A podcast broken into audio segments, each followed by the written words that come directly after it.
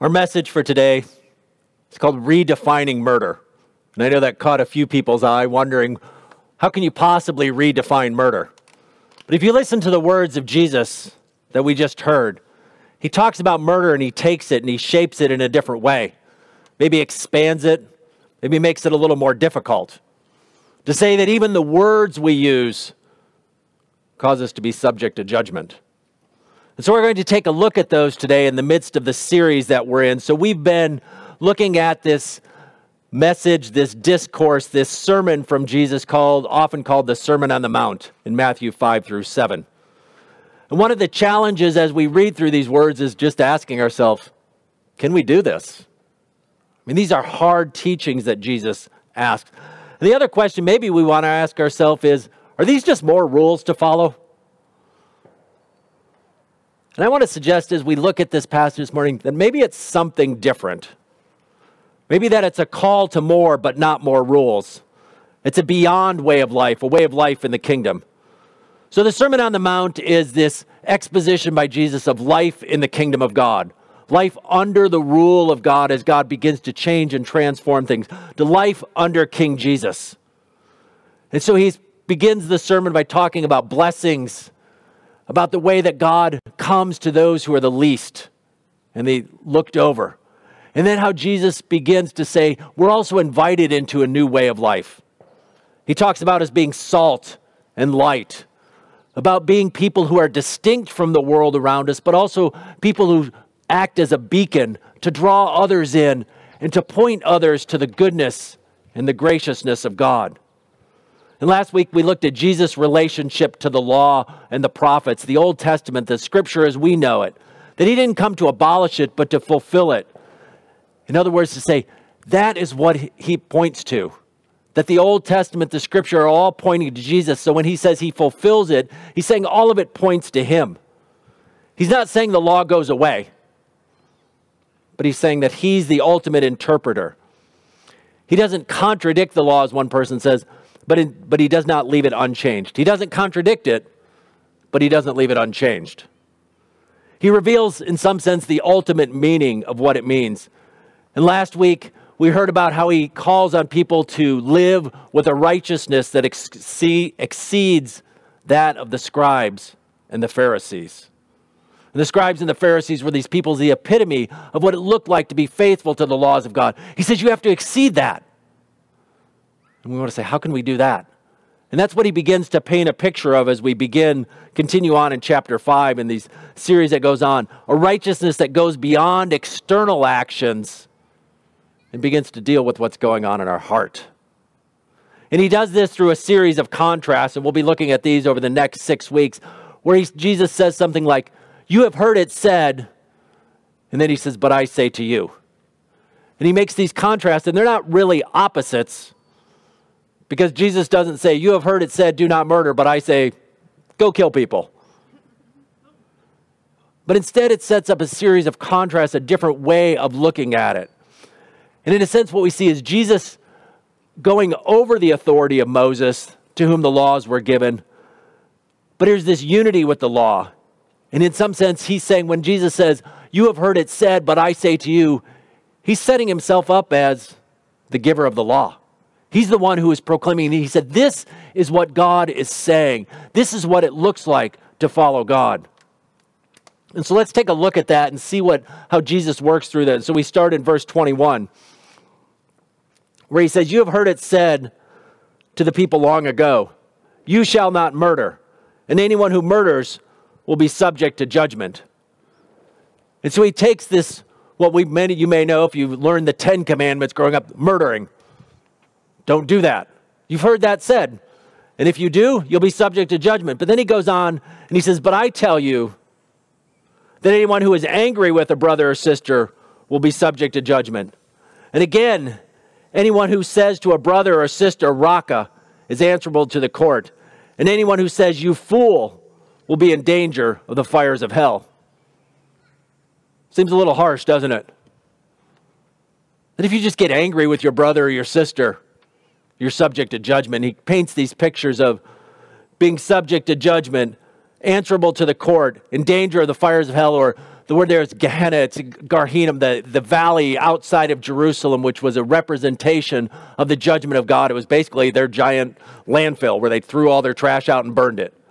And it was this picture of God's judgment. And he's saying, and he looks at the people and he's saying, Now you've heard it said, don't murder. And most of us go, Okay, I got that. I've, avoided murder.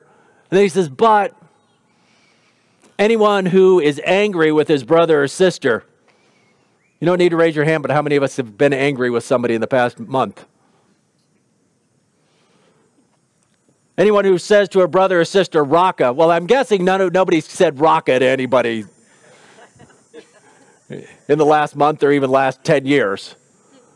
But if you said, you idiot, moron, fool, jerk, other words that we don't use in church, he says, you will be subject, answerable to court, and anyone who says, you fool.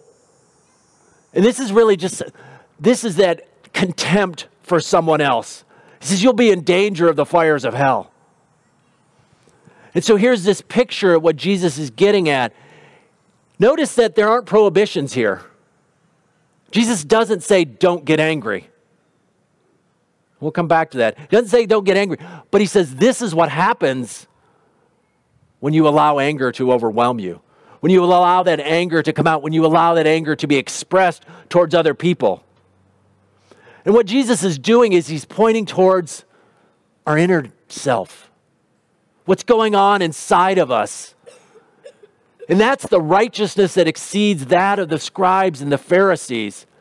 It's what's going on inside of us, what's going on at the root of us. And this is Jesus following in the tradition of the prophets who didn't focus simply on what we said and what we did on the outside, but what's going on in our heart.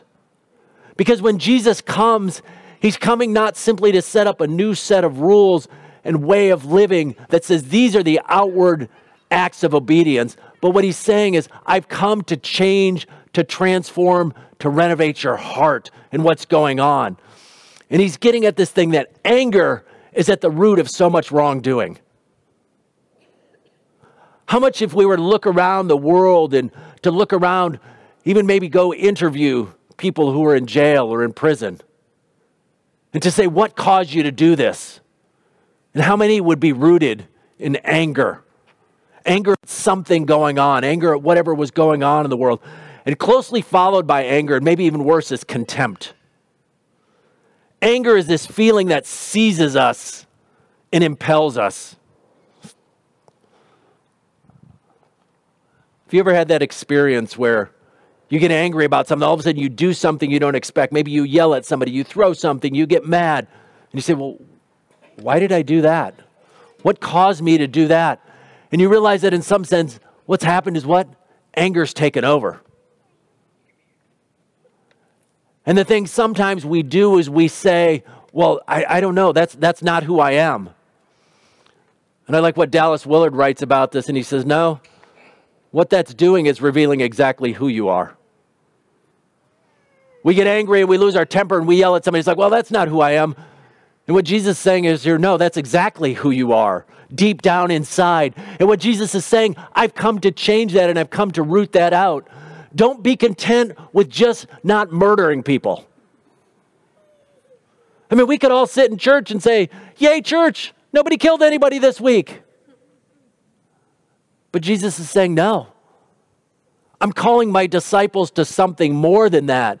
Because even those who get angry, those who call people jerks, those who people call fools, you are subject to judgment. And so what happens is the problem is sometimes when we get angry, we embrace it. That's when the anger, it's one thing that something happens, you get angry, and then you kind of let it float on by.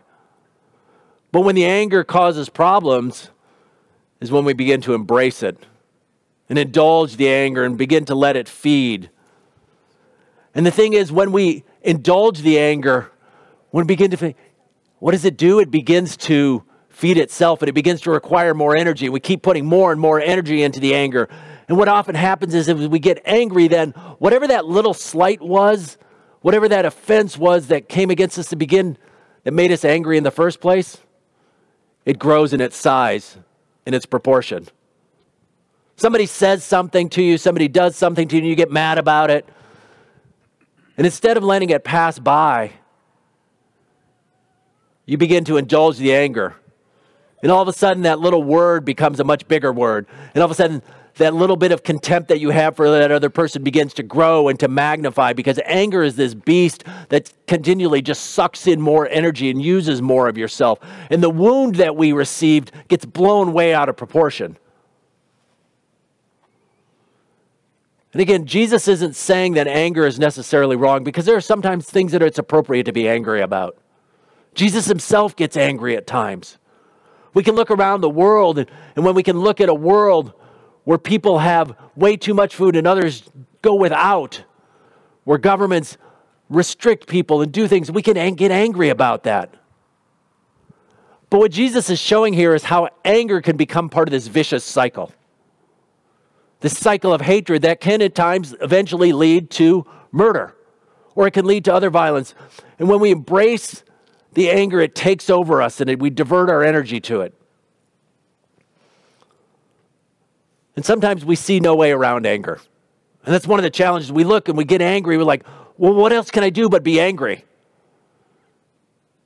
And again, Dallas Willard, the way I, I like the way he says it, he says, There is nothing that can be done with anger that cannot be done better without it. He said, There is nothing that can be done with anger that cannot be done better without it. It doesn't mean leaving wrongs as they are, but what he's saying is there is sometimes a better way to right wrongs. There's a better way to fix things, and that's with love rather than with anger. And so Jesus talks about anger, but then he talks about this language of raca and fool. And this is that kind of language that Jan hinted at. This language where we use words and we realize that words hurt people and they damage people. And hurt anger is about hurting, but contempt is not caring.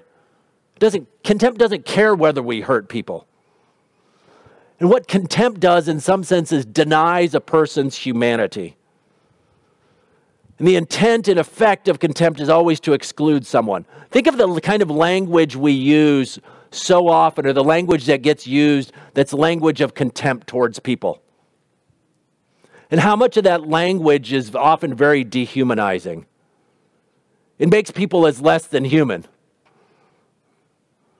To use some safe, clean church words, you call somebody a dirt bag, a piece of dirt. What are you saying? You're saying they're no longer human. And so much of the language, if you listen to people, or maybe you use it yourself at times when, when that anger overcomes you, how many of the words that people use to describe people are dehumanizing and filthy words? Because it's a contempt, it's a contempt of looking at someone else and saying, You're not even a person. You're not even a human. You're just a piece of dirt. You're a scumbag. You're a dirt bag. This language that we use to dehumanize it. And this is the language of contempt, and that's this language of raca and fool. It's saying that you are calling someone and labeling someone as less than human. And what happens when we do that? It allows us to treat people however we want. Dehumanizing language, and it's been used throughout history. We look back at the wars that have been fought, particularly in, this, in the last century. There were labels used to label the other countries and their people. And those labels used were used for the point of dehumanizing the other side, to make them less than human which made it easier to kill, which made it easier to do. So in World War II, Japanese were referred to as gooks or, or language like that. In the Iraqi war, we had ragheads. And so we became less than people. So this kind of language of contempt that speaks down to people.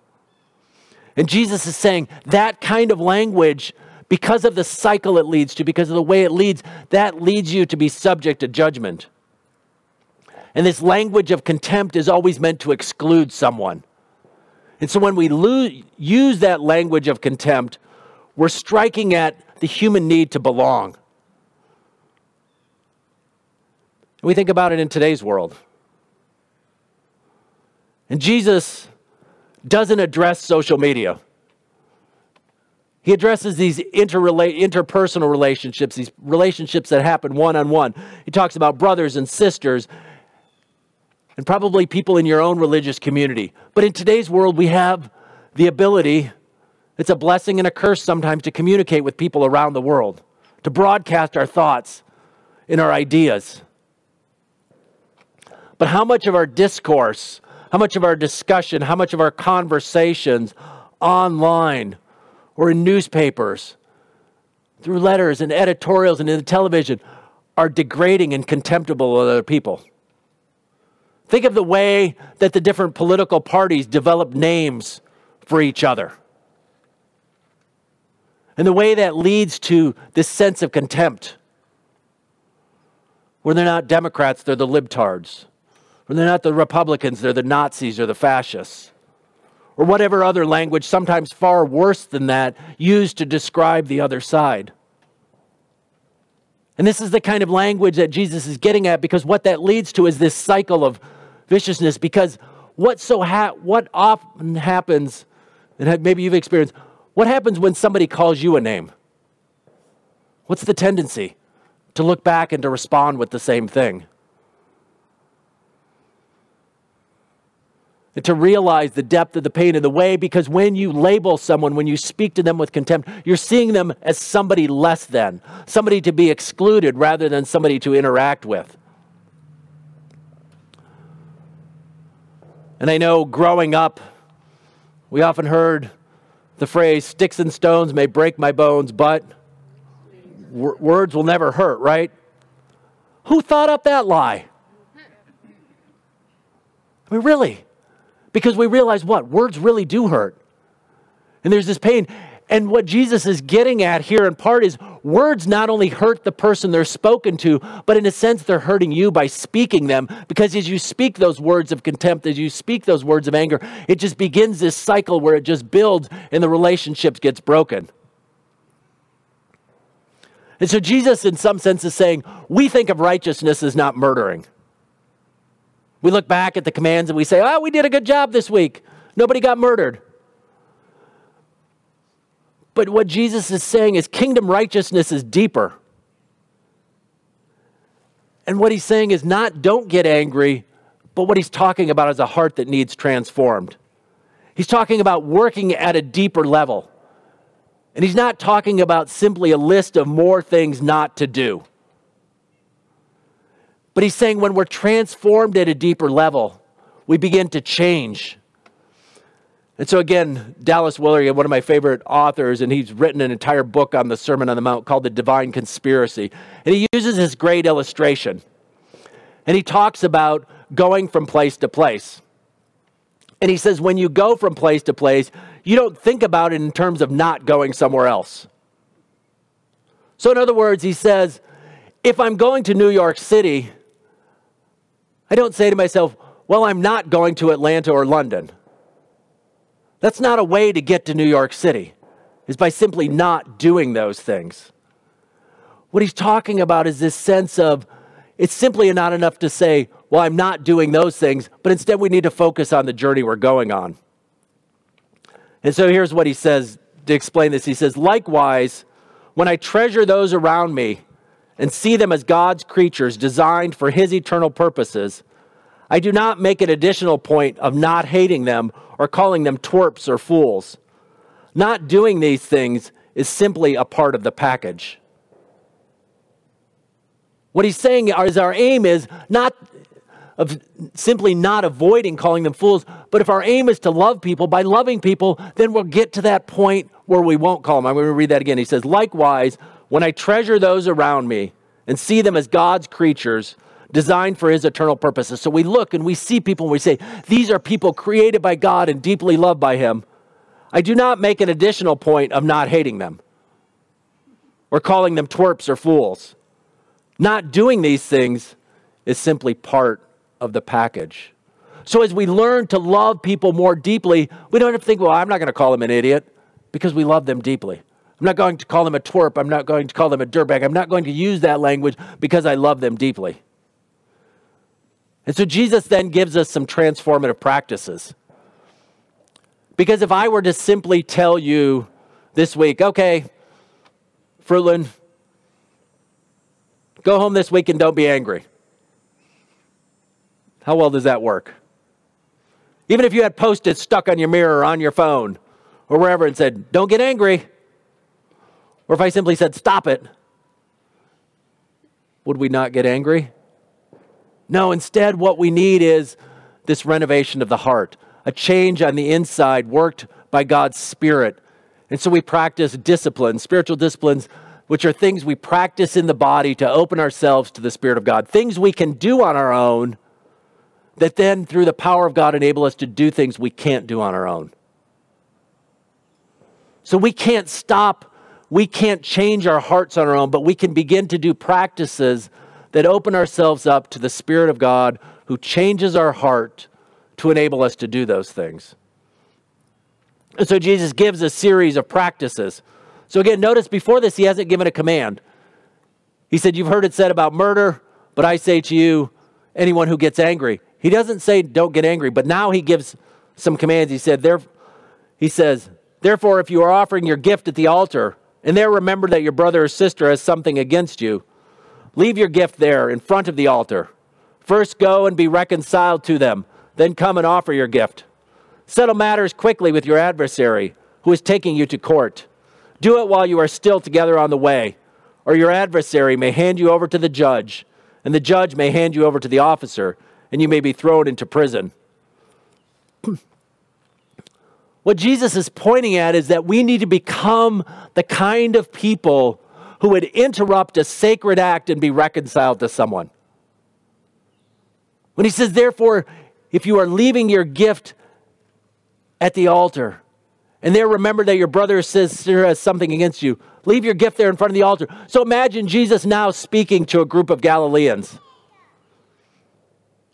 In Jerusalem, there's one altar, there's one temple, it's in Jerusalem. So now imagine a Galilean peasant who lives there and maybe is 30, 40 miles away from the altar in Jerusalem. And they make their once or twice a year trip to the altar, to the temple to make a sacrifice. And so they're there, they've gone, walked 30 miles, and there they are at the altar, ready to lay down their gift, their presentation before God. And then they say, Oh man, I just remembered James is mad at me. I'm going to go fix that. So then you run back 30 miles to change and to fix that. And in some sense, that seems ridiculous, doesn't it? I mean, who would do something like that? And what Jesus is saying here is this is the kind of people he wants us to become. He wants us to become that kind of people where even these acts of doing something sacred, showing up to church, being baptized, taking communion, none of those is more important than what's going on in our heart and our relationship with other people because our relationship with other people is a reflection of our relationship with God. And so he's saying, I want you to become the kind of people that when you're getting ready to do something and you realize there's a broken relationship, there's somebody angry with you, that you need to go and to fix that. Or if there's somebody who's getting ready to sue you, you're going to treat them with kindness and respect. Now, we all have a tendency to be a little bit legalistic at this point and to say, well, what if I drop everything and go to the person to be reconciled and they don't want to be? Huh? What are you going to do then? Am I really supposed to do that? Do I do it no matter what? And Jesus is not trying to paint the picture for every single scenario, but what he's talking about is the condition of our heart. It's a call to see the kind of heart that Jesus wants to develop within us. A kind of heart that practices reconciliation and prioritizes. To shape our hearts to be the kind of people who naturally do this. And so we can do it by practicing those acts of reconciliation, by finding those moments when we are in a broken relationship and we say, I need to prioritize this. Now, not every relationship gets fixed. But Jesus is saying, it doesn't say, go and make the relationship all right. He says, go and try and mend it. Be reconciled them and then come offer your gift. He talks about the way we treat people, this adversary. Do it while you're still together on the way. And so, what he's getting at here is saying, Jesus is asking us, he's saying, don't simply look at the external rules, but begin to examine what's going on inside your heart. And then what Jesus is saying, I've come here, I've brought the kingdom of God because I want your heart to be changed. I want your heart to be transformed. I want you to develop that kind of heart that responds out of love and out of grace to people. I want you to have the kind of heart that doesn't respond with anger, that doesn't respond with contempt. And we don't get there by simply him saying, don't get angry, don't, be con- don't have contempt for people. Instead, we get there by beginning to practice these acts of love and reconciliation. And what Jesus is getting at is that we begin to practice those things on a small level. As we begin to practice those things in little ways, what happens is God's Spirit works inside of us to begin to change and to rewire our hearts. Because that's what ultimately God wants is the kind of heart that works this way. Because Jesus recognizes the dangers of anger and contempt. And so I would invite us this week to invite God to examine our hearts, to help us to see where are those places where we harbor anger, where those places where we hold contempt, where those places where we degrade and put down other people and make them less than human.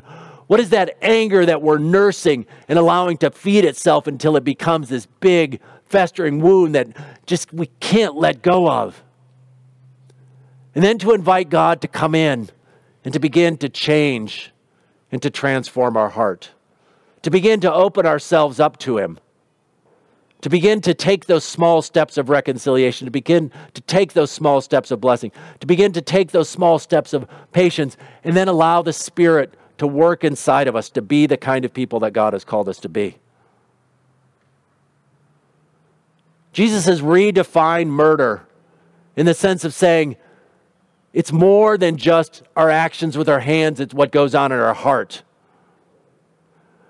But then the good news of Jesus is Him saying to us that change that needs to happen in our heart isn't something we need to do on our own, but something that He helps us, something that He does for us as His Spirit works inside of us. So may we have our hearts changed. May we be the kind of people who love deeply. May we be the kind of people who see others as created in the image of God. And as we do that, the anger and the contempt go away as part of the package.